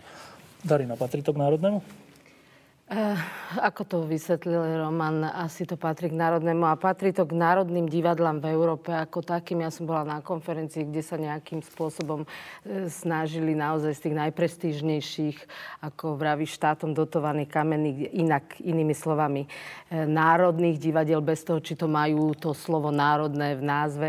Snažili sme sa tam formulovať vo Varšave, čo to vlastne je tá idea v modernej dobe a okrem toho, že to má byť všeobecné všeobecne dostupné čiste z ekonomického hľadiska, že tam majú byť dôstojné profesionálne podmienky. Tak ako tretí veľmi rovnocenný bod bolo, že má jednoducho tú spoločnosť udržiavať e, v, v, takej, v takej aktivite, jak sa kedysi hovorilo, a nie je to až také škaredé slovo, v istej angažovanosti a nebáť sa pretože tí ľudia sú nositeľmi nejakých ideálov, nebáť sa pomenovať tie problémy. A to sa stalo pri otvorení Národného divadla v, vo Velse, že jednoducho tá, boli hrdí, že na to dali tie politické a da, e, peniaze peniaze daňových poplatníkov a zrazu tá otváracia premiéra bola veľmi kritická voči politickej situácii a histórii. Tak tí odišli preč, ale keď sa vyspali na to tí politici, tak potom povedali, áno, toto je funkcia funkcia Národného divadla. Takže ja si myslím, že samozrejme cez tie inscenácie prioritne, samozrejme, že každý už dneska má právo sa individuálne rozhodnúť, či má náladu sa pridať pod, podpis nejakej petície, alebo vie, že má možnosť sa vysloviť aj individuálne. Takže ja momentálne nie som v nálade, že mám chuť sa podpisovať po nejaké kolektívne petície, ale to neznamená, že nesúhlasím s ich obsahom a snažím sa vyjadriť svoj názor nejakou inou formou. Pretože taká podanská pasivita je, je cez cesta do pekiel, proste malatnosť ducha eh, a vyhovárať sa na to, že nemôžem. Môžem. A to nemusia byť len aktuálne politické témy. To môžu byť aj širšie agendy. Veď to vidíme. Meryl Streepová rozpráva o feminizme, Annie Lennox rozpráva o sexuál, zbytočnej sexuálnej predajnosti mladých umelkyň a tak ďalej. Čiže tých tém je naozaj viacej, ku ktorým sa chceme a asi aj budeme, či už individuálne alebo kolektívne vyjadrovať. No a teraz k úplnému dnešku. V tej prvej časti som sa vás pýtal, že tie jednotlivé hry, celá tá sezóna, eh, na čom bola postavená, na čo to reagovalo v našej minulosti a histórii a tak. A teraz sa chcem opýtať, že čo cítite ako taký neuralgický bod, že taký otvorený nerv dnes, tu na tomto Slovensku, v tejto Európskej únii, v ktorej všetci žijeme. Že keď, keď sa teraz zamyslíte, že čo, čo je to, na čo reagujete, čo vlastne aj tým, čo robíte, že čo je tá súčasná kryžovatka, problém, otázka, ktorú vy sami osobne považujete za najdôležitejšiu? Uh, Roman. No tak tých tém je strašne veľa, lebo keď hovoríme, keď prejdeme z toho, že tú demokraciu, ktorú sme získali, nie krvavo, možno trošku, možno trošku to bol taký dar, v tom 89., lebo to bola hlavne revolúcia proti vlastnému strachu e, ľudí, ktorí sa rozhodovali, že teda idú nie disidenti, ale divadelníci, zvíťazili proti vlastnému strachu a, a vlastne začali protestovať v divadlách. E, keď sa teda odrazíme od toho, že tá demokracia je niečo, je niečo, čo treba ochraňovať, tak mám pocit, že ju treba ochraňovať nielen u nás, ale naozaj aj v celej Európe. Pretože uh, ja teraz som sa stretával s mnohými mladými ľuďmi, je aj na západe veľmi, veľmi silný pocit takej frustrácie z kapitalizmu. Je tam na jednej strane silné lavicové hnutie, na druhej strane Eh, na druhej strane pravicové hnutie. Vidíme, že čo sa deje v Maďarsku. Eh, vidíme, čo sa deje zase na východe, v Ukrajine a v Rusku. Takže ten svet je plný rozporov a ako keby zabudal mm, aj, aj mnohí ľudia na západe eh, na to, na to asi to najpodstatnejšie, na, na ten naozaj veľký dar tej demokracie že, že bez toho, bez tej slobody e, myslenia e, a podnikania a, a vyjadrovania no. sa e, ten svet zastane. No môžeme sa stať nejakou Čínou alebo nejakým iným tigrom, ale to tiež má svoje limity. Takže tie tie bariéry sú samozrejme aj medzi západnou Európou a nami, strednou Európou, akési mentálne. Stále sme ponímaní ako tí z východu, tí postkomunistickí. Takže je tu veľa bariér a veľa aj nedorozumení, veľa, eh, veľa takých stereotypnych uvažovaní o, o krajine, o národe, o ľuďoch odtiaľ, eh, či už pre Rakúšanov sme my možno niečo iné, ako sa my, my cítime. Zase pre Francúzov zase niekto iný. Takže e, to, to, ten prirodzený antagonizmus existuje aj medzi tými západnými krajinami, aj medzi tými západnými a nami západnými, čo sme východnejšie, a už samozrejme medzi celou Európskou úniou a, e, a, a východnými krajinami tak e, ja mám pocit, že našou prvoradou úlohou je aj ľuďom zo západu znovu pripomínať, čo to je e, sloboda, že aká je to deviza. Oni sú tu už na to veľmi zvyknutí a už by chceli možno mnohí niečo iné, niečo e, experimentovať s nejakými inými riešeniami a ako keby zabúdali, že čo Eh, čo to znamenalo pre nás v, v komunizme a čo to stále ešte pre nás znamená. Takže eh, ja mám pocit, že ten taký základný problém je, eh, je, je akoby duchovné si uvedomovanie slobody a demokracie, ktorá ale to nemáme u nás takýto ten vnútorný pocit, že to treba učiť deti na školách v rámci, e, v rámci polemiky, v rámci otázok, v rámci kritického semináru. Mám pocit, že, e, že tak sme sa zamerali na, te, na to, že aby bolo koľko pracovných miest, veď chvala Bohu, veď to je všetko podstatné. E, ale ako keby sme predbiehali tou materiálnou, tým materiálnym vývojom e, to duchovné. Uvedomovať si, prečo žijeme, v akej spoločnosti žijeme, ako tú spoločnosť chceme, chceme kam ju doviesť a ako žiť vlastne v tej Európe a v Európskej únii. Čiže Roman Polák, keď rozmýšľa o dnešku, tak má troška pocit nesamozrejmosti slobody. Áno. Alebo akoby už už e, zatláčaniu do úzadia, lebo, lebo už existuje strašne veľa rýchlejších riešení, že dajme také kvóty na hento, na toto, ako keby mm, to pokušenie, veď to už bolo v antike, e, že keď, bola, e, keď boli demokratické mestské štáty, tak keď bolo ohrozenie, tak zvolili toho e, diktátora, toho tyrana, lebo ten rýchlejšie rozhodoval. Takže, lebo tá demokracia je pomalá, každý sa musí vyrozprávať a je, a je to také niečo netrpezlivé. A ľudia chcú mnohokrát E, hneď niečo konkrétne vidieť. A tá snaha hneď, rýchlo niečo urobiť, aby to bolo viditeľné a e, kvôli tomu aj obísť, trošku zmekčiť e, tie skutočné demokratické hodnoty, tak toto je veľké nebezpečenstvo, si myslím. Základný pocit z dneška Jana Olhova. Ja mám taký pocit, že my sme si tak zvykli sledovať tie správy, že my sa nevieme ako keby už tak empaticky k ním postaviť. Mňa toto trápi najviac, že sa to stalo takým bežným, že, že niekde zomierajú ľudia, že my sme si už tak na to zvykli, že čo sa nás netýka úplne priamo, tak stále sa na to dívame ako na niečo, čo neexistuje. Kým to necítime my sami. Že ku mne, keď sa pritulí moja Eva a spýta sa, či bude vojna, tak ja jej tak trapne vždy odpoviem, ale tak Evička, tak snáď. No lebo tak my si, my si tu žijeme naozaj v pokoji, dá sa povedať. A takéto naše debaty o politike, to sú také...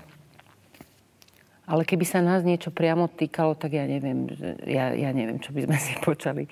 A v zákulisí tiež, keď sme skúšali teraz tak chlapi, tiež herci rozprávali, no to, to rachne, to celé, to, to vlastne, že to je otázka času, že to, no tak som sa tak vyplašila ja neviem vlastne, ako to funguje, že čo, čo môže zrazu krachnúť, ale tak my tu sa tu rozprávame a možno, že už je to celé naštartované. A... V zmysle Európy, v zmysle Ruska a toto všetko? Áno.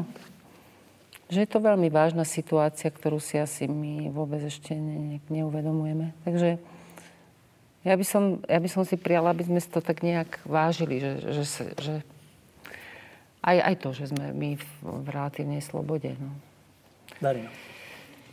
Kolegovia hovoria, aby sme si vážili, že máme demokraciu, že aby sme verili, že máme možnosť vstupovať a ovplyvňovať veci, aby sme nejakým spôsobom si boli vedomi mieru, chránili ho a zároveň boli si vedomi, že je to krehké. Mňa veľmi trápi, mm, čo je s deťmi a čo je so starými ľuďmi. Ja mám pocit, že to sú také vždy signály tej spoločnosti. Mňa veľmi trápi, že mizne ako keby dôstojnosť strednej, schudobnelej vrstvy, ktorá bola vždy nejakou výstužou spoločnosti v takých možno konvenčných, ale predsa len zásadných nejakých morálnych hodnotách. A to všetko ako keby, pretože sú tu nejaké neznáme temné oligarchické skupiny, ktoré ako keby mohli všetko a tá bežná rodinná e, tvorivosť, e, ktorú vidíme v Rakúsku, že nejaký, nejaké rodiny majú svoje podniky, celé generácie a e, v rámci toho aj niečo, čo znamená slušnosť podnikaní, slušnosť v susedskom styku, kvalita tej práce, produktov. Životné prostredie. A mne sa zdá, že, že toto tu tak nejako neexistuje, že neveríme si, že môžeme v nejakým malom byť kreatívni, v malom sa uživiť, v malom si navzájom dať niečo zdravé a dobré. Takže ja sa tak nejak zastávam toho priemeru, ktorý sa nám tak nejako stráca. E, môj otec aj mama boli učitelia a dávali nám naozaj, vštepovali také tie úplne zásadné e, proste veci. A dneska sa z nich malé deti e, smejú, pretože doma to nepočujú, v škole sa učitelia boja a ja si myslím, že nehambiť sa hovoriť, že, že stredná vrstva a nejaké tie zásady slušnosti nie sú výsmechom. A preto si myslím, že sa na deti a na starých ľudí treba pozerať, lebo v tej strednej vrstve, keď máte deti a zostarnete, ste zrazu hrozne stratení. Taká tá dôslednosť tzv. priemerného človeka. Ja si myslím, že to je škoda, že ako keby to vymizlo. Vždy sa venujeme extrémom, extrémnym problémom a zabudáme, že v tak malej krajinke by sme mali mať vlastne v tejto vrstve svoju silu. Elementárny pocit zo súčasnosti a Dano Majling. Zase nie, ja nadviežem na to, čo hovorila Janka, že nielen ja, ale aj veľa mojich vlastne kamarátov a rovesníkov si otázku, že či a teda a kedy vlastne naša generácia ešte zažije vojnu. Či studenú, alebo nedaj Bože aj nie takú studenú, ale otvorenú, lebo vlastne ten náš uh, generačný pocit je taký, že my sme vlastne si, ja som končil vysokú školu v roku 2004 to je rok, kedy sme vstúpili do Európskej únie a sme si mysleli tak, že už nejaká, nejaký, nejaký, nejaká hrozba, nejaké recidívy mečiarizmu je čoraz menšia, alebo však už 6 rokov. To tu nebolo, ekonomicky sme vtedy boli v raste, sme sa chválili, že len Čína má väčší, väčší ekonomický rast ako my. A v 2004 na jeseň tak išli poslední vlastne posledný ročník bol odvedený na vojnu, na povinnú vojenskú e, službu. Ja som už nebol, tak to sme si mysleli, že tiež, že, že nejaká e, vojna nám už vlastne e, v živote nehrozí. A ono to vtedy vyzeralo tak, že teraz je to vlastne rozbehnutý svet nejakým smerom, že tu bude možno niekde za dramatickejší, niekde za menej dramatických udalostí, ale že sa to bude rozvíjať nejaká občianská spoločnosť, ktorá sa bude ako šíriť po celej zeme guli. No a potom prišli tie vytriezvenia, najskôr uh, hospodárska kríza a zrazu sme zistili, že ten uh, hospodársky rast tak vôbec nemusí byť taký prudký a že sa môžeme dokonca dostať do recesie. Ja si pamätám, že naozaj tie 2008, 9, 10, keď sme išli do divadla, tak sme sa len tým zaoberali. Zrazu tak prišli, prišli, prišlo to ochladenie vzťahov medzi Ruskom a Západom, situácia na Ukrajine, Ukrajine, to sme sa, keď sme skúšali láske v bojine, opäť sme sa rozprávali len o tom, ako potom ako nejaká odozva ľudí na to, že čo sa deje, že sa dejú veľmi prudké zmeny, že zrazu vieme, kto vyťazí a kto naberá percentách Maďarsku, zrazu kto vyhral zatiaľ len regionálne voľby tuto na Slovensku, tak zrazu na všet, odpoveď na všetky tieto neistoty sa v určitej vrstve spoločnosti tak objavili všetky tie mytológie a všetky tie konšpiračné teórie, ako to je, že to častokrát ako pôsobí na mňa ako to, ako sme si mysleli, že to pôjde nejakej občanskej spoločnosti, tak to vyzerá skôr ako stredovek, skôr ako tak, ako keď roky napísal to Rusko, ako Európa, ktorá je rozdrobená medzi Európou a Ruskom je hrubý múr, cez ktorý idú dve potrubia plynu a, a ropy. A, a existujú tu rôzne nejaké mm, mytologické vysvetlenia alebo, alebo veľmi zvláštne vysvetlenia toho, čo tu je. A, a ľudia sa správajú úplne iracionálne a rúvajú sa zdroje, tak e, ja si myslím, že toto je, aj keď sme sa rozprávali s kamarátmi a rovesníkmi, tak toto je pre nás ten, keď si sa pýtal na neurologický bol, to je ten, to, čo sme sa snažili uh, hľadať na to odpovede, že, že nakoľko sme my odolní voči nejakému vlákaniu niekoho, kto príde na všetky tieto neistoty s nejakou jasnou odpovedou. To sme sa tým zaoberali v Láskavých bojniach minulú sezónu. Teraz robíme Jana Mosa Komenského a to, ako vypukne 30-ročná vojna. Prvý obraz sa volá krehkosť. krehkosť vlastne toho celého mieru a toho všetkoho, čo si oni myslia, že, že, že kam len k nejakým lepším zajtražkom bude tá spoločnosť smerovať, že to je krehké, že tam sa veľmi rýchlo môžu stať pár udalostí a celé sa to zosype. A teda pre nás je aby som to odpovedal nejakými dvoma vetami, len na to, áno, je otázka, že, že, že ako sa v najbližších rokoch vlastne usporiada politická situácia v Európe, či bude studená vojna, či budú mať čoraz väčší hlas v spoločnosti, extrémisti aj v európskej spoločnosti, alebo nie. Toto je pre nás základný problém. Ja mám už len jednu otázku a potom ešte jeden odkaz. Tá otázka je takáto, že my sme v jednej z minulých lámp mali hlavnú tému, že vzťahy. Boli tu psychológovia, psychiatri, ľudia, ktorí sa zaoberajú deťmi z detských domov a tak. A zhodli sa na tom, že najdôležitejšia vec na svete sú vzťahy. Nie hm, divadlo, práca, kariéra, e, medzinárodná situácia, ale vzťahy. A že tie, keď fungujú, tak sme takí relatívne spokojní aj vyzbrojení na tie ostatné veci a keď nefungujú, tak síce sa venujeme tým ostatným veciam, ale nie sme spokojní. No a teraz e, moja tá posledná otázka je, že mne sa trocha zdá, že tvoriví ľudia ako vy, e, ktorí za tú svoju prácu platia svojim životom, teraz nemyslím, že zomrú, ale nejakým spôsobom aj áno, že nemôžu mať úplne až také intenzívne vzťahy, lebo sa rozmieniajú za tú prácu, vymieňajú za tú prácu. A možno to tak nie je, ale to je moja posledná otázka. Je to tak, alebo nie je to tak? Darina. Myslíš vzťahy s iným ako divadelným prostredím? Vzťahy, medziludské, hlboké vzťahy. Ja myslím, že opakom je pravda, že tým, že sme v tom divadle, tak my, my tie vzťahy vidíme všade okolo seba a stále nadvezujem, aspoň ja hovorím za seba, že stále nadvezujem kontakty s ľuďmi, pretože ne, necítim nejakú hambu pozorovať ľudí a vypitovať sa ich a ja si myslím, že niekedy som za, vo vzťahu so všetkými ľuďmi, ktorých stretnem stretnem... ale myslím také hlboké vzťahy. Hlboké vzťahy, aké? Hlboké. hlboké vzťahy máme v rodine a tie máme hlboké, či chceme alebo nechceme. Nevidím nejakú ohrodzenosť vzťahov. Naopak, to sa násobí, to, tá naša práca vyrastá z tej inšpirácie a vracia sa to tam späť. Takže skôr si myslím, že so vzťahmi má problém nejaký ajťák, ktorý sedí pri počítači a stále sleduje len meniace sa čísla alebo virtuálnu realitu. Ale to je vlastne tá nádhera tej našej práci, že my vlastne niekedy sme možno dopletení práve z tých vzťahov alebo príliš temperamentní alebo robíme príliš veľké hormonálne gesta, ale myslím si, že vzťahy je to, čo nás, to, čo nás naplňa, čo je vlastne našim pos, po, poslaním sa v nich nejako vyznať a pestovať ich a veriť v ne. Tá, Živé vzťahy. Tá tvorivá umelecká činnosť nejde proti nim, ale v ich prospech. No Poviem. určite z nich čerpá, do nich sa vracia, je celá o nich. Jana? Tak ja, ja súhlasím. Ja dúfam, že som schopná hlbokých vzťahov. Je pravda, že nemám veľa času, to je pravda. Ale vždy aj režiséri nám vždy hovoria, že hrajte vzťahy. Čiže myslím, že na javisku je to samozrejmá vec, že je to veľmi dôležité vytvárať vzťahy. No a tak koľko vládzem, vytváram vzťahy aj mimo, mimo javiska, teda, teda dúfam. Dano?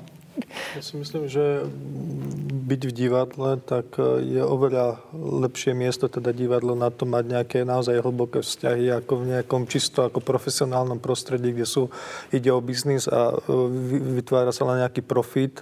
A no, e, v divadle my sa veľakrát na skúške aj s hercami pohádame a to si myslím, že, že je ísť do konfliktu a odpustiť si, tak to je základ nejakého priateľstva ktoré, a nejakého hĺbšieho vzťahu. Že, že naozaj my si tam, e, keď robí herec nejakú postavu, tak sa musíme rozprávať o veľmi hlbokých e, vrstvách jeho osobnosti a naopak byť otvorený, aby videl musíme sa vedieť pohádať a potom sa ale potrebujeme musieť udobriť. Čiže my sme nútení nejako akože vstupovať do hlbokých vzťahov. Že na, ja môžem povedať, že naozaj ja s mnohými uh, svojimi kolegami a kolegyňami mám ako, ja si myslím, oveľa hlbšie vzťahy ako niekto, kto pracuje vo firme, kde dílujú ropu a zemný plyn. plyn. Roman. Vieš, čo sa pýtam? Snažím sa to pochopiť.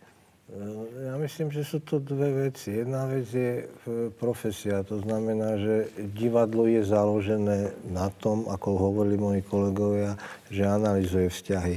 Je to taká situácia, e, kde je človek nahý pri skúškach, teda ak je toho ochotný, ten herec alebo aj režisér rozprávame sa o veciach, ktoré sú, e, ktoré sú naše životné skúsenosti. Herci hovoria o svojich životných skúsenostiach, pretože e, dostať sa do psychiky postavy sa nedá niekde zvonku, ale iba znútra. To znamená, že mnohí sa poznáme, vieme o, o svojom uvažovaní. Samozrejme, každý má svoju 13. komnatu, do ktorej nechce nikoho pustiť, a, e, ale zase aj tu treba pootvoriť, aby aby tá inscenácia bola plnohodnotná. Takže vlastne tá práca e, režino-herecká je o, je o veľmi citlivom e, prostredí, ktoré e, je veľmi, veľmi subtilné a veľmi nebezpečné na, na druhej strane, ak tam funguje nejaká pretvárka alebo ak tie e, ega e, tvorcov sú príliš e, uzavreté alebo narážajú na seba. Takže e, a to vytvára samozrejme aj nebezpečenstvo, že keď človek žije väčšinu svojho profesného života vo vzťahoch s, s hercami, buď keď je dlho v jednom divadle, alebo chodí po tých divadlách, e, takže vlastne je to istým spôsobom aj akási nahrážka reálneho života. Otázna, otázka je teda, a to je veľmi individuálne, do akej miery ten konkrétny človek vlastne, keďže žije v tom svete vzťahovom, že do akej miery je schopný eh, a vytvárať aj svoje súkromné vzťahy a či tie vzťahy sú plnohodnotné, hlboké, alebo vlastne doplácajú na túto profesiu, alebo naopak eh, je to vzájomne prepojené. Ten posledný odkaz je tento. A nikdy by som nepovedal ešte pred rokom, pred dvoma, piatimi, že, že takúto vetu vyslovím. Tak teraz počúvajte. Ja som celoživotný, skoro by som povedal, že fanatický fanúšik hokeja. Celoživotný. A tá veta je táto, že za minulý rok, za túto sezónu 2014-15, mne urobil krajším život, viac, urobilo krajším život viac slovenské národné divadlo ako slovenský hokej. A teraz to nemyslím, že slovenský hokej zle dopadal. Som chodil na všetky zápasy, bolo to fajn. Ale niečo som tam u vás zažil také, že musím povedať, že mi to zlepšilo rok. Naozaj, naozaj. A tak my sme takí, že si asi veľmi, viacerí si to že si ne, neprajeme a tak, tak ja začnem od seba, že, že ja vám prajem, aby ste aj tú budúcu sezónu mali takúto krásnu, lebo to, čo robíte, je, že fantastická vec, podľa mňa. Ďakujem, že ste prišli. Dovidenia. Ďakujem. Ďakujem. Dovidenia.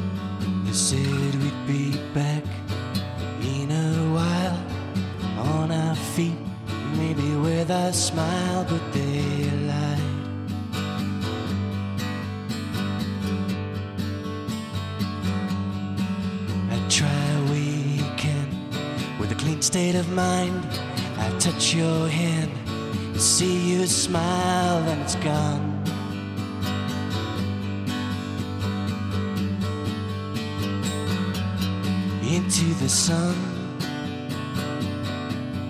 into the sun.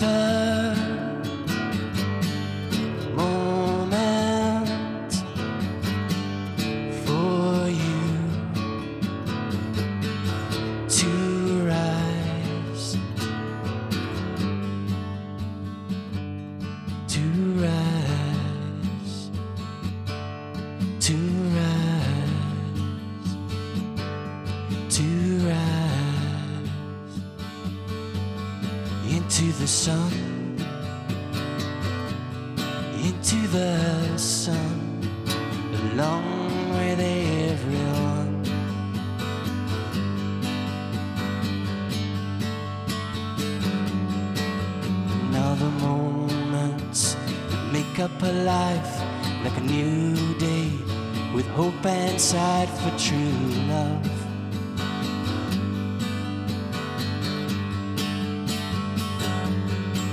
We're all falling with something deep inside. We will reach the end. It'll be no surprise, we'll be gone.